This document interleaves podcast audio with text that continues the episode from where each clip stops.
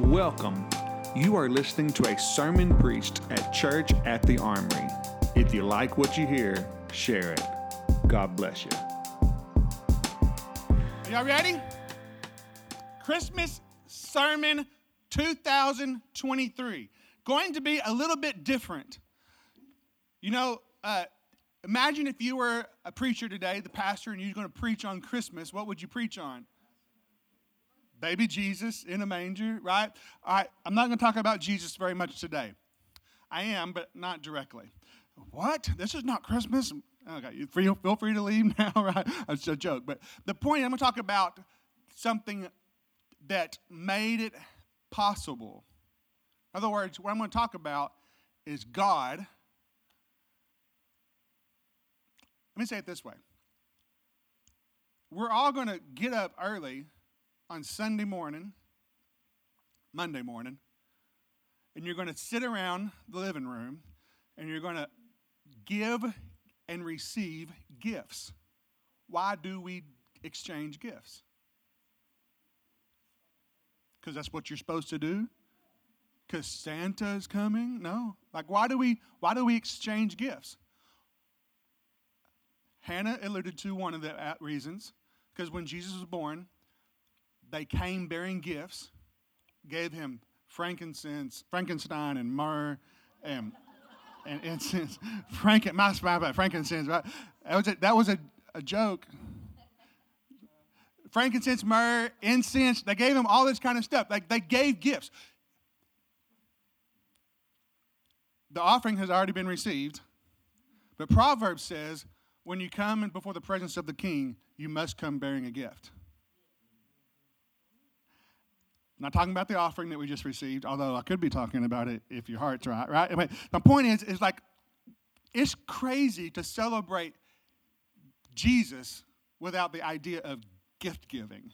It's what you do in response to the king. You give gifts, amen? The other reason is because Jesus himself is the gift. The gift that God gave. I just said something that sounds very familiar. God gave the gift of Jesus, which is one of the most insane things, if we're going to break it down, that has ever happened in human history. That the God of the universe would send his son to become human as a gift for mankind. We talk about it, but we don't think about it.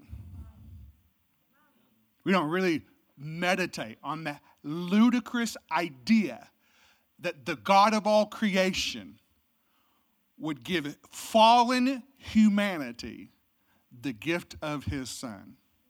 So I'm going to talk about two things. I'm going to talk about number one, the divine sacrifice not meaning necessarily the cross, although it culminates in the cross, but the divine sacrifice that divinity would take on flesh, which absolutely was a sacrifice. And the second thing I want to talk about in defense of God's character.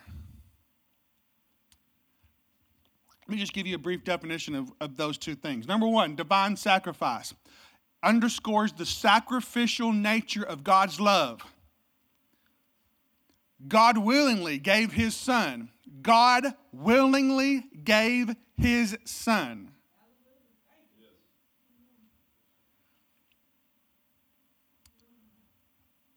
Uh, all of you non parents out there, I, I think you can under, comprehend what I'm talking about, but I don't know if you can fully understand what I'm saying. As a father, would I give my only son with full knowledge that it would end, not end, that it would require a process by which the people I give him to will criminally crucify, and rip his flesh apart.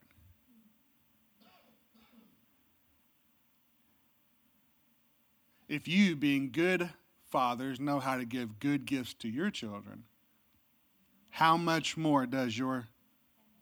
So when I say it's ludicrous, it's insanity. It's absolutely the opposite of what human would do. So the sacrificial the divine sacrifice underscores the idea that God willingly, it was his idea, give his son to enter into the human experience. What? That's insane. We're going to play the game. This is a game I like to play. When I say this out loud, it's going to make me seem very narcissistic. I don't think I'm as narcissistic as I used to be. The game is pretend that you were God. See, that's bad, isn't it?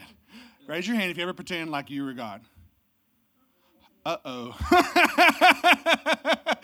hey, if I were God, I would, now fill in the blank, I would end world hunger. Right? What would you do if you were God? I would end world hunger. Nobody would be, nobody would be poor. You could only imagine. That was a Beatles joke. Anyway, so uh, nobody got my joke. Anyway, but if I was God, I would. Nobody would be poor. Everybody would be happy. There wouldn't. Uh, I would decide who wins wars. I might even prevent some wars. I would do lots of things that in my human brain make sense to me. Uh, bad guys. Okay. I'm gonna I'm gonna tell you a story, and I'm probably gonna get in trouble for it, but it's okay. There was a guy last week, and when I saw this story, I thought to myself, um, that's what I would do if I was God. Anyway, this is, this is a touchy subject. There was a guy who stood, I believe, before the UN Parliament. Somebody help me with the details. Before the UN Parliament, who was of a certain descent who hated Israel. And he stood behind this, this, uh, this podium and he quoted that Israel essentially would be wiped out and that Allah was God in a very, uh, you know, assured way. Before he could put the microphone down, he fell to the ground with a massive heart attack and died three days later. Now, see, that kind of stuff makes sense to me if I was God. You understand what I'm saying? Like, I mean, like, yeah, that's what I would do if I was God. You stole from a little old lady, you know, think, like off, off the planet, off the universe you go, right? Like, you see what I'm saying? Like, if I was God, my sense of justice I would just do whatever I felt like needed to happen. Y'all don't look at me so judgmental this morning. Y'all know it here, right? Okay? If I created humanity that essentially spit in my face and cursed me, I would think to myself, I'm God. I can start over.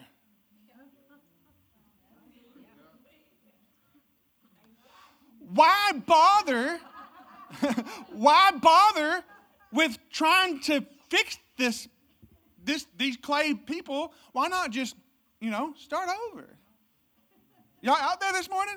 And so, if I was God, what would I do? I can tell you what I wouldn't do. Chesterhead Passmore the fourth is here, my only son, carries my name, carries my lineage.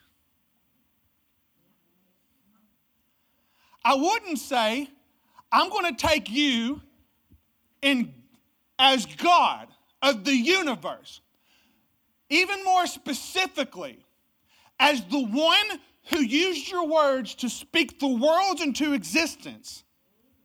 And I wouldn't put you inside of a teenage girl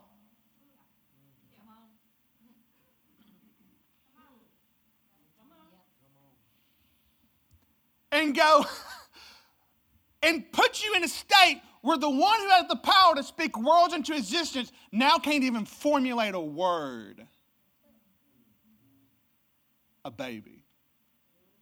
completely and 100% dependent for survival upon a teenage girl.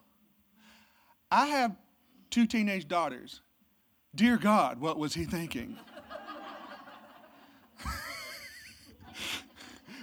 Okay, one of them uh, is, in my mind, they're still teenage. Okay, so, so, be quiet, mom. Anyway, but my point is, is like, what were you thinking? Like, you took the God of the you you took your greatest redemption plan and gave it to a teenage girl.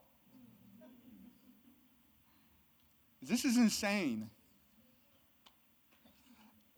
It would have been more insane if, you know, if he would have gave it to a boy. I'm just saying, all you girls out there, go, girl power, whatever. I'm just saying, I'm just saying, it's insane that you gave a 13 year old girl to hold in your hands, to nourish from your own breast the God of the universe, and he depends on you for survival. This is my plan, says God. Yeah, I wouldn't have done that. I'm not God. Everybody say amen.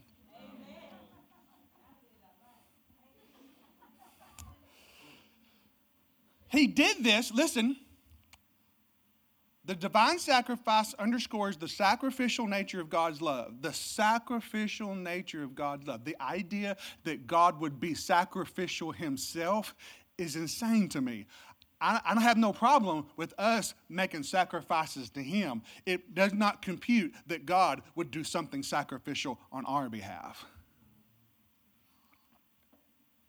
So, the sacrificial love of God that he would willingly, his idea, ask the son to participate, and the son say yes, even in his final moments in a garden with sweats of blood running off of his face, continue to say yes to God's plan. Y'all out there. And demonstrating immense love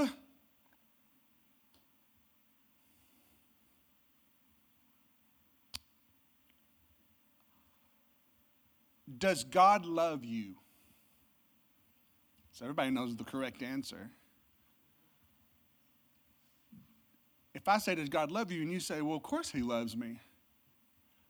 How many times do we wrestle with the question throughout our lifetime about God's love?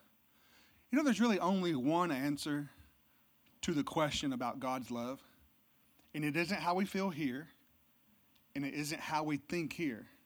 It is 100% evidence based, and the evidence is that God so loved the world that he gave his only son.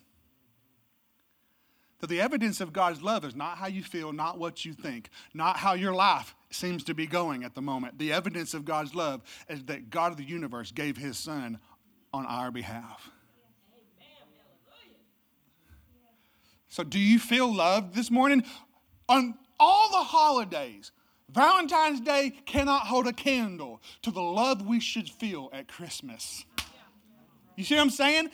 No holiday made of man can hold a candle to the love we should experience and feel at Christmas. And I'm, i hope you go and I hope you uh, spend time with your family and you laugh and there's joy and, and, and, there's just, and you feel so loved by your kids and, and your parents and your, well, I hope you just have a, a holiday full of love. But beyond all that, I think that when you lay your head on your pillow at night and it's Christmas season and you close your eyes, I hope the love of God God fills your heart as you realize that the God of the universe made a sacrificial uh, uh, um, uh, uh, movement on behalf of heaven that he would give his son to die on your behalf for the sake of love.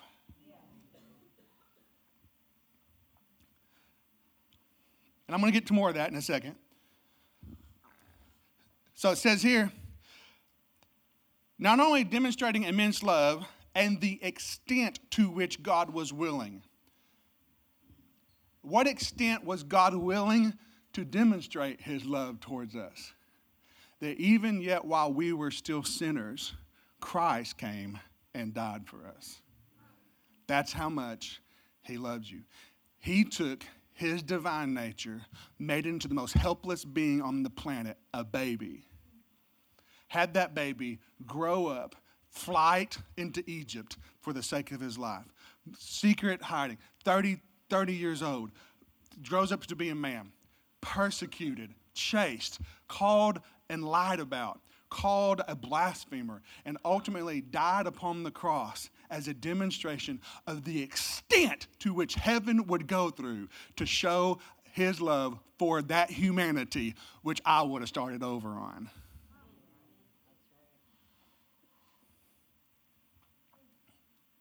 That's love.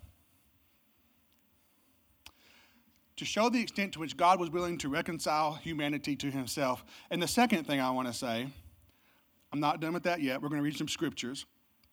In defense of God's character, the incarnation, that's a fancy word for God becoming man, uh, God taking on human flesh. The incarnation is a revelation of God's character. God is Oh, y'all scare me, people. God is. Okay, that's good. God is also, and all the time, He is good. He's all the time good. There's nothing He ever does that's not good. Somebody say amen. He's good all the time. In defense of God's character, I want to say that the, the revelation of God's character and nature is found in the incarnation. It shows God's willingness, again, to bridge the gap between himself and humanity, displaying mercy, compassion, and a desire for relationship. I'm telling you again, go back to the question if I were God, would I send my son, the only one that I have, the bearer of my name? The image of the Father. Everybody, people, Chad looks just like you. I get that all the time. He looks the, the bearer of the image of the Father. Would I send that into humanity in the most vulnerable state, fleeing for his life a lot of his lifetime, and then ultimately giving his life in death?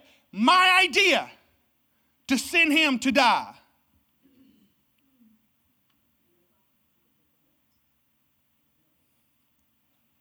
My idea send him to die for the ones with their fists in my face. For the ones who curse me to my face. Oh, by the way, that's you, by the way, that right? I didn't think I'd get much amen, but that's, that's us, right? That was all of us at some point, enemies of God. He didn't look at you when you were your best. He looked at you when you, when you were at your worst, according to Romans chapter 5 8, and said, I will send my son, my image, down there for that person in their craziest, most rebellious state. That's how willing I am to be with them. Merry Christmas.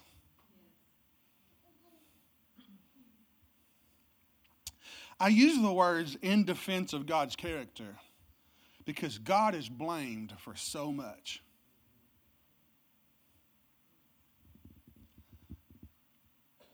Bad stuff has happened to everybody, some worse, some than others. We're not, it's not a contest of who's had the roughest life. Amen?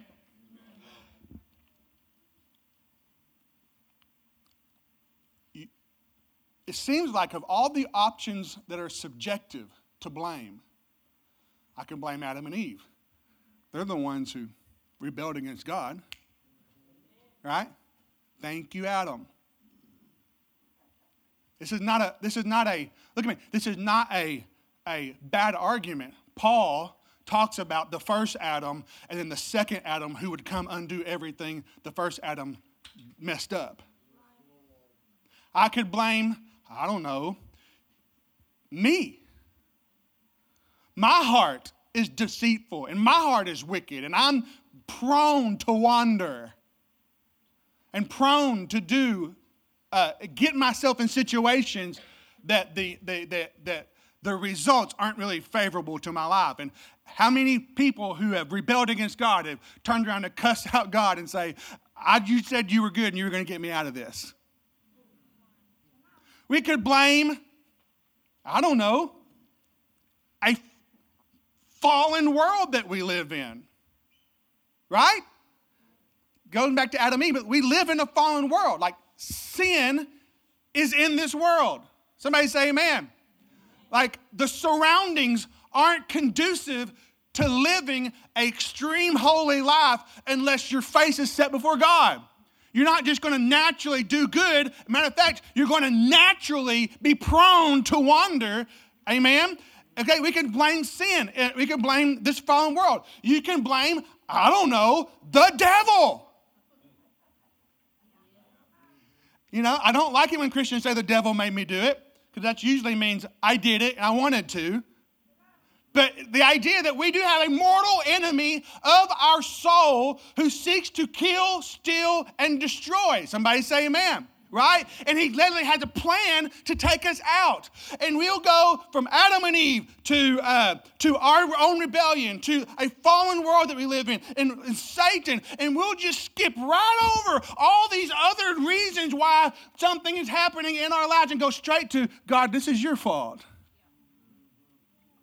Y'all out there? God, you, you messed up. That's insane, right? Amen. And so my point is, is like that's very subjective. God, it's easy to blame you, right? It, it, it, uh, you know, although I really have no proof that it was your fault because there's all these other scenarios that, wow, this could have happened to me, right? And we'll just skip to the one that's easy because we know we can chew him out and he'll still be there for us. So that's very subjective. But the most objective, the most factual based answer is always that God loves us and his character is always good. What is the fact objective? What is the, what is the fact that proves that? He took his only son and sent him to die on your behalf.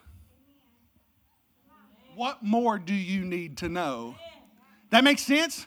very factual based. So let me just read some scripture here. Everybody ready for some scripture? And we'll be done. Y'all know this one. Famous scripture. Actually, it actually irritates me that it is so famous because we can we've got it memorized and we say it all the time, but we don't really take the time to digest it into what it means. John 3 16. For God so how do you know?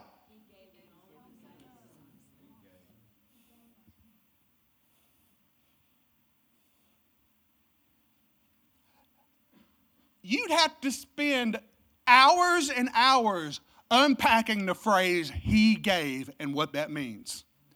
He gave himself, he gave his one and only son to become a human. Gross. Y'all know what I'm about to do, aren't you? The God of the universe is now subject to body odor hunger pains, upset stomach.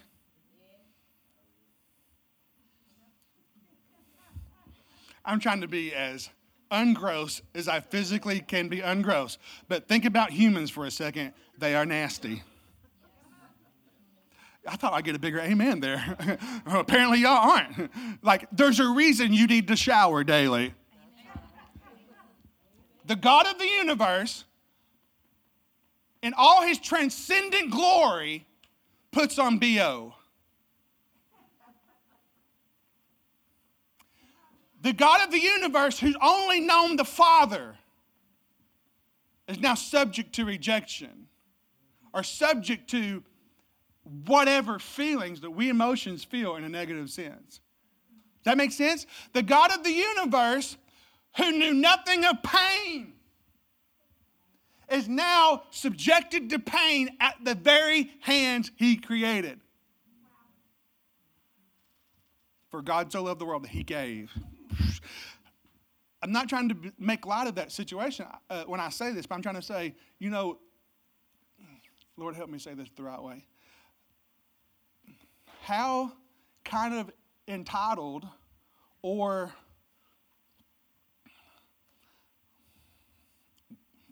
whiny? Must it sound to the God of the universe when we say, I just don't feel like you love me? And he's like, I sent my son.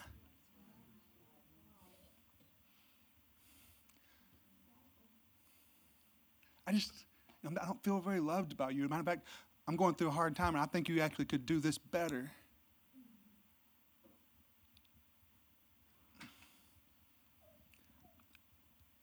I sent my son. It's only one, only one phrase he ever has to repeat to trump card whatever argument you may have about why he's wrong for your life being such a miserable state. I sent my son. Would you send your son? I did what you wouldn't do. It was my idea. I sent my son. What more demonstration do you require?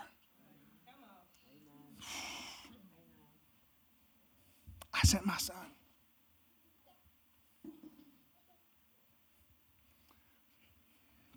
Let's look at another verse. Surely it'll get easier from here. Next verse, brother.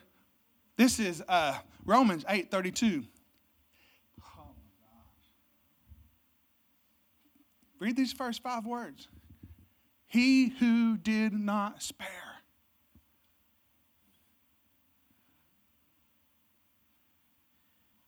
I can tell you exactly what I would do if I was God. I would spare my son. Y'all ain't amen and near enough on a Christmas Sunday morning for what I just said. I would spare my own son. He who did not spare his own son. That's all he had to do to demonstrate love. Nothing more required. For the rest of my life, I should be able to live full of understanding of the love of God on one simple fact. He did not spare his own son. But even God goes above and beyond that. But gave himself for us all. How will he not also, along with giving him, y'all reading this Bible? How will he not also above and beyond giving my son. That's what it says. How will he not also, along with him, that him there is Jesus, beautiful baby Jesus in a manger, right? Uh, how will he not graciously give us all things? What? That's insane. That is insane. You're telling me there's more than just Jesus? There's more than Christmas? Are you kidding me? Are you kidding me? Oh, uh, by the way, I give you, uh, you know, I mean, like, I don't know how to even put this in like some example. Like, I own the United States of America. I'm Elon Musk, right? I give you the United States of America. Oh, by the way, I got some other stuff in the back too. You understand what I'm saying? Like, it's like, I just, let me put it this way. The first time Abraham, the father of our faith, named Abram, came into contact with the living God, he introduced himself to Abram is this I am your shield, and I am your exceedingly great reward. I am your great reward. And here Paul's saying, not only do you get the great reward, right? Not only do you get Jesus the Son, not only do you get the great reward, but there's graciously gifts of everything you need. You want to know why I can walk into 2024 with the sense of this church will absolutely make it? Having all of our needs met. You want to know why I can say that with some sense of confidence? Because the down payment was Jesus Himself. I mean, come on, right? Merry Christmas, right? Here's my son. By the way, everything you ever need, I've got it for you, brother.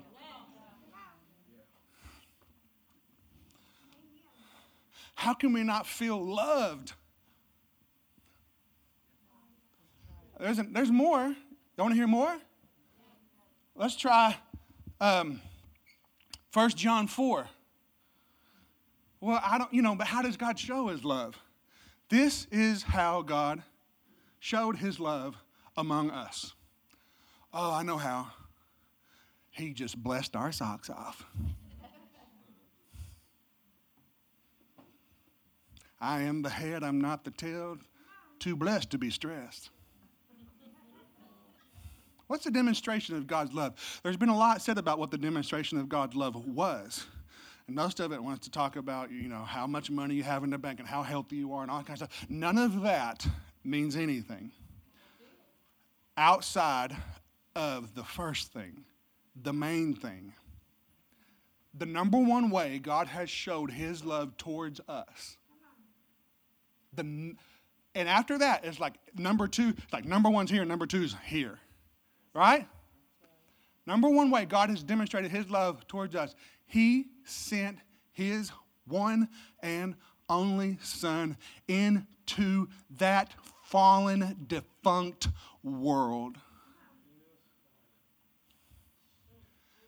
That we, who are dead in our trespasses, trespasses to sin, might live again to Jesus Christ.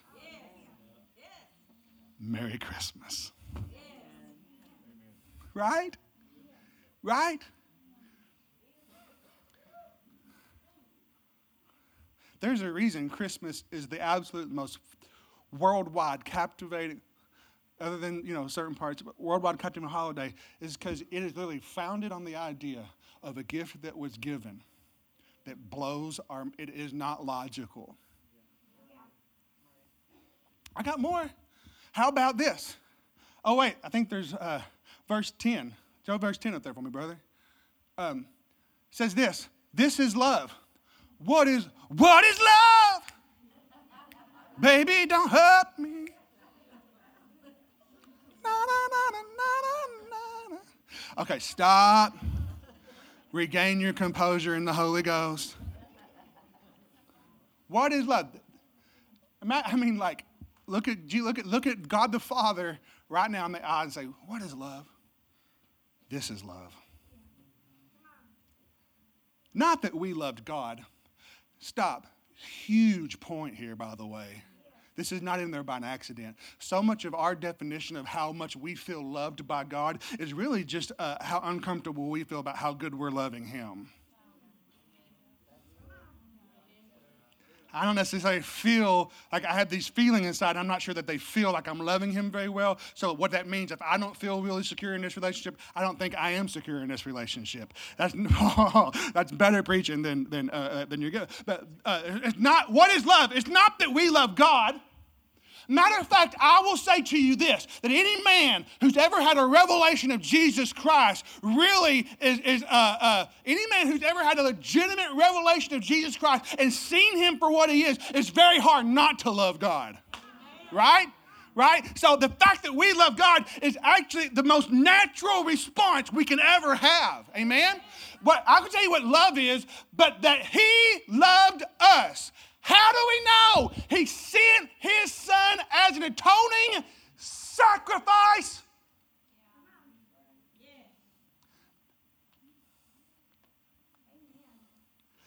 Yes, he's my friend. Yes, he's my king. Yes, he's my Lord. Yes, he is my uh, uh, my groom, and my bridegroom. Yes, I mean, yes, he's so many things. But the first way we know that we're loved by God is we see the lamb that was slain.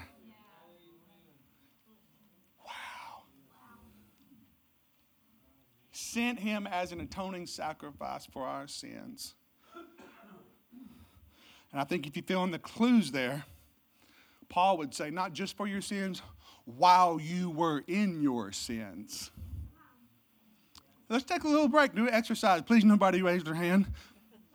Please, nobody say anything out loud to uh, what's going on in your head right now. Every person in the room, I want you to close your eyes for 10 seconds. I want you to think about the worst time in your life, the most rebellious, god awful, sinning, rank most time in your life. Think about it for 10 seconds.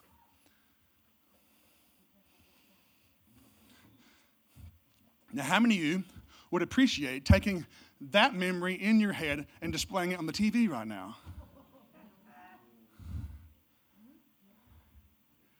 Look at me right here. At that point, that's when God saw you and said, I'll send him for that.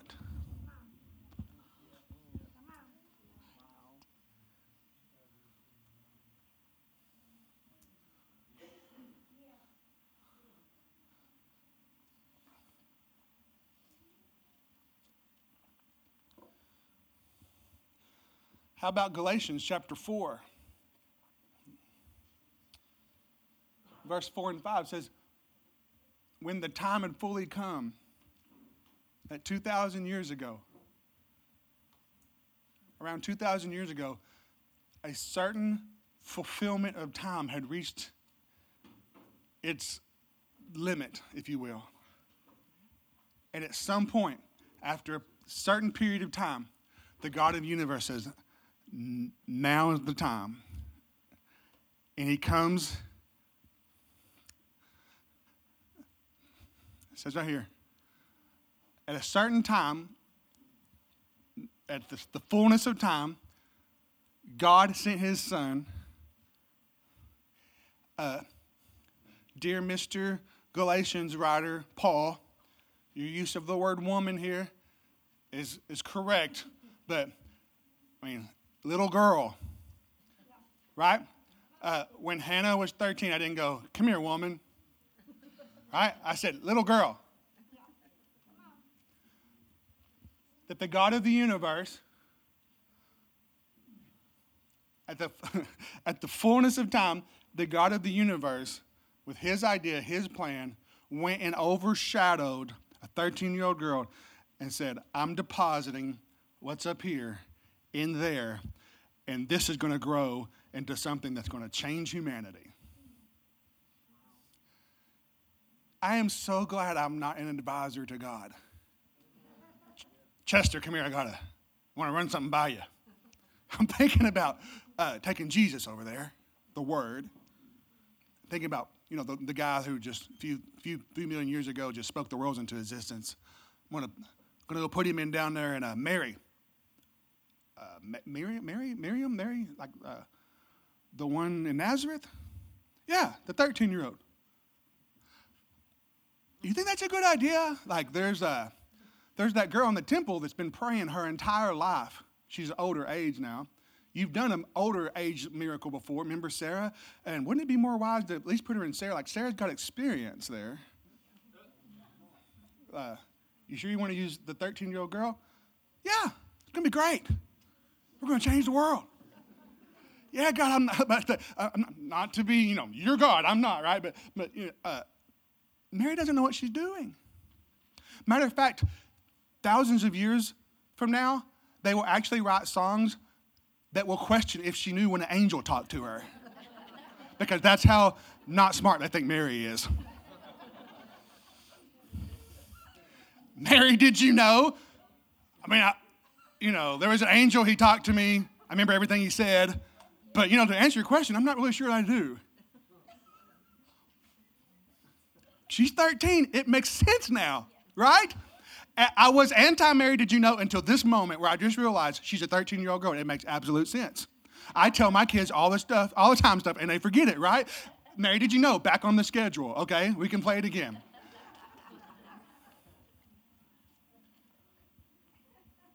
not only born of a woman, but born under the law. The reason he's born under the law is because he would be, fulfill the requirements of the law as the sacrifice himself to roll away the reproach of humankind so not only does he come, not only is the God of the universe, the giver of the law himself, the creator of man and woman, come to live inside what he created and come to live under what he gave, the law, to fulfill it. okay, that's pretty pretty nuts, oh God. Verse 5. Verse 5. There's another verse 5. No, verse 5, yes. But to redeem those under the law, that we might receive adoption as children of God, sons.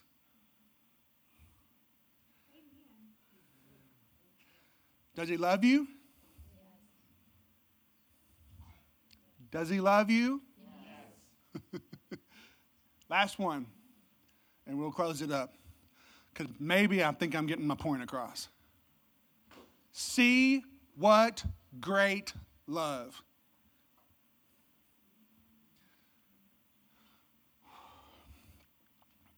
The greatest of love. See what great love the Father has lavished on us. What was the love He lavished on us? His Son. Merry Christmas.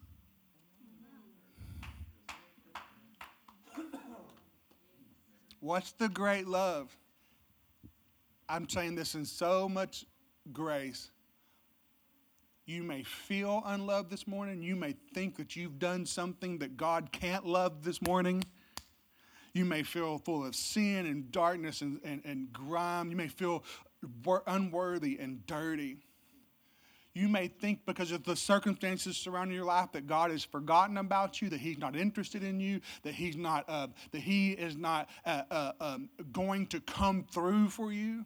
You may have all these mindsets about who God is and His character. And you know, I grew up since I was a little kid learning about how good He is, but I don't feel like He's being very good to me. And the evidence of your life is not what you're going through right now. The evidence of your life is that we celebrate a holiday called Christmas, when the God of the universe gave the most precious and extravagant gift to humanity, which was his one and only perfect, uh, begotten of the Father's Son. And that that Son would come, born of a virgin, live a sinless life, die on the cross as an atonement for our sin, be buried in the ground in a rich man's tomb, have the stone rolled in front of him. Three days later, angels would blow a trumpet and the stone would be rolled away and the Son of God would walk out of the tomb. And then a few days later, he would be ascended upon high. And in the same way that he went up into the clouds, our eyes are fixed to the clouds because he is coming back again, Maranatha, from the clouds, not only, not only, not only to show us he loves us, because he doesn't have to show that he loves us. He already did that by coming the first time. But to demonstrate to us that we can trust him and he's a man of his word. That if he said, I'm coming back, he's coming back. And what's proof of it? Because he came the first time. These are facts. These are not, a, these are not, uh, these are not subjective ideas. They're facts. So, what is the proof in defense of God's character? What is proof that He loves you? Merry Christmas. Amen. That's the proof. Jesus. Jesus, Jesus, Jesus.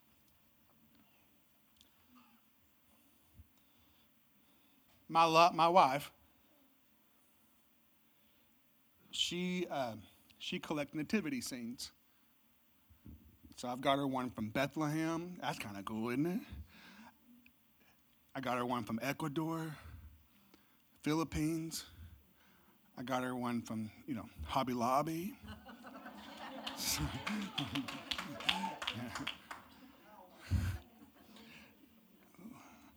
Next sermon, the commercialism of Christmas. She loved nativity scenes. And you saw that nativity up here earlier, you know, and let's say Missy's Mary and I'm Joseph, and like, you know, some of y'all just come film whatever parts. We got wise men and we got donkeys, and, and so I'll let you, anyway, so wild beast. Anyway, so, right. And we all peek over the edge of the manger, and what do you see? I see a baby. What do you see?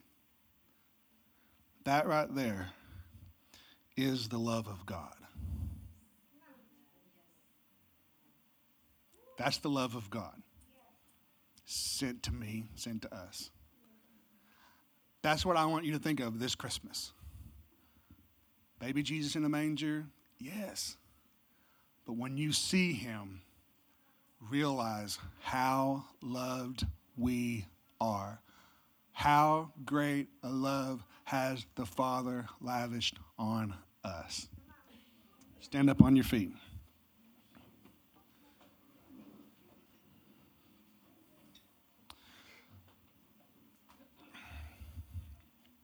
Thank you for letting me preach way too long today. It's been a great day in the house of the Lord. Somebody say amen. amen. Here at the old armory. Let's just close out this time. Remember, Wednesday night, we're going to receive communion as families and just and hear the Christmas story from the scripture.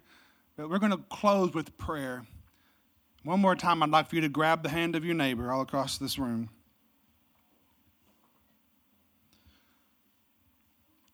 Father God, we acknowledge your love towards us. I pray that you would forgive us, Lord. Forgive us for questioning your love.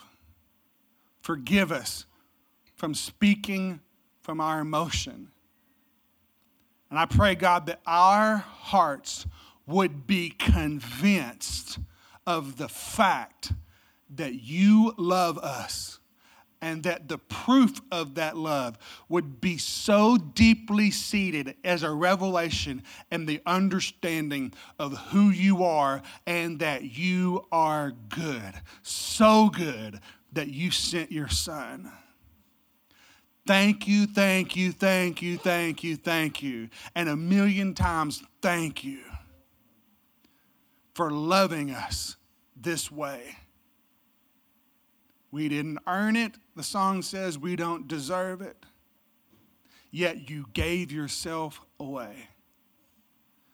We say thank you, and may that be the foremost thought on our hearts this holiday season. May your love abound. May you grant us a spirit of wisdom and revelation in the knowledge of Christ that we may be able to understand with all the saints the depth, the height, the width, the breadth of the love of God.